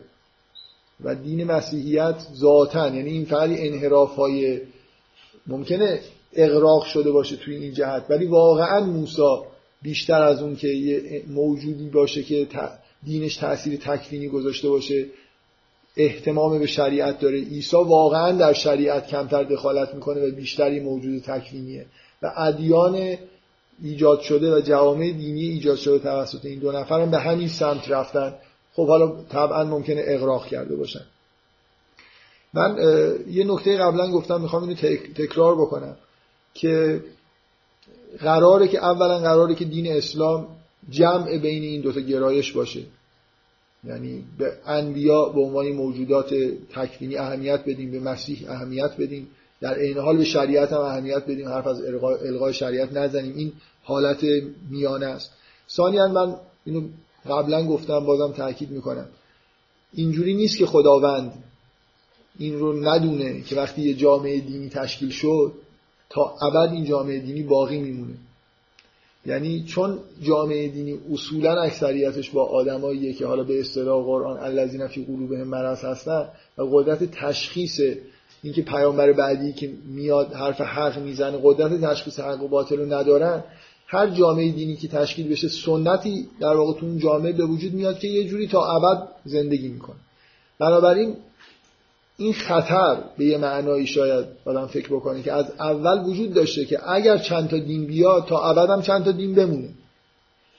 من می‌خوام بگم این نه تنها نکته منفی نیست نکته مثبتیه. یعنی این سه تا دین دقیقا به دلیل اینکه اونا به گرایش به ش... مثل مثل من می‌خوام بگم دین دین ابراهیمی مثل یه در واقع واقعا یه مثلثه که در قاعدش مسیحیت و یهودیت قرار گرفتن با همین انحرافشون به سمت تشریع و تکوین و اسلام اون وسط قرار گرفته و وجود اون دوتا دین مانع از این میشه که اسلام به عنوان دین میانه یه جنبه خودش کاملا از دست بده. می‌دونی منظورم چیه؟ تعادل بین تشریع و تکوین به دلیل اهمیتی که مسیحی ها به جنبه تکوینی میدن تأثیری که روی دین اسلام هم می‌ذاره اینه که اون جنبه تکوینی همچنان یعنی اگه مثلا دین مسیحی نبود فکر می‌کنم که مسلمان به شدت به سمت تشریع به سمت اون چیزی که یهودی ها در واقع بهش معتقدن گرایش پیدا می‌کردن. کلا این سه دین کنار هم دیگه یه جوری پایداری بیشتری دارن. یعنی اون, اون وجود اون دو تا دین با اون غلبه جنبه تکوین و تشریع باعث میشه که اسلام به عنوان یه دین میانه خودش رو بهتر بتونه حفظ بکنه. این حالا نکته که من نمی‌خوام زیاد در موردش بحث بکنم ولی احساس کلی اینه که وجود اون ادیان نه تنها مزرنیست بلکه مفیده. کما اینکه تو مثلا قرآن تو سوره مائده خوب شد یادش افتادم اشاره به این هست که این ادیان رو انگار کنار هم دیگه گذاشتیم. حالا سعی کنید که مثلا با هم دیگه رقابت داشته باشید در مورد به اینکه چجور... کی بهتر عمل می‌کنه. حرف از این نیست که این ادیان از بین بره. من فراموش کردم تو جلسه ای که در مورد سوره اسراء صحبت کردم اینو بگم. الان معمولا وقتی در مورد سوره صحبت می‌کنیم می‌گفتیم که سوره بعدی چی باشه؟ من تصورم اینه با توجه به بحث های یهودیت حالا لاغر شاید در اواخر بحث. بعد نیست که سوره در مورد سوره مائده بحث بکنیم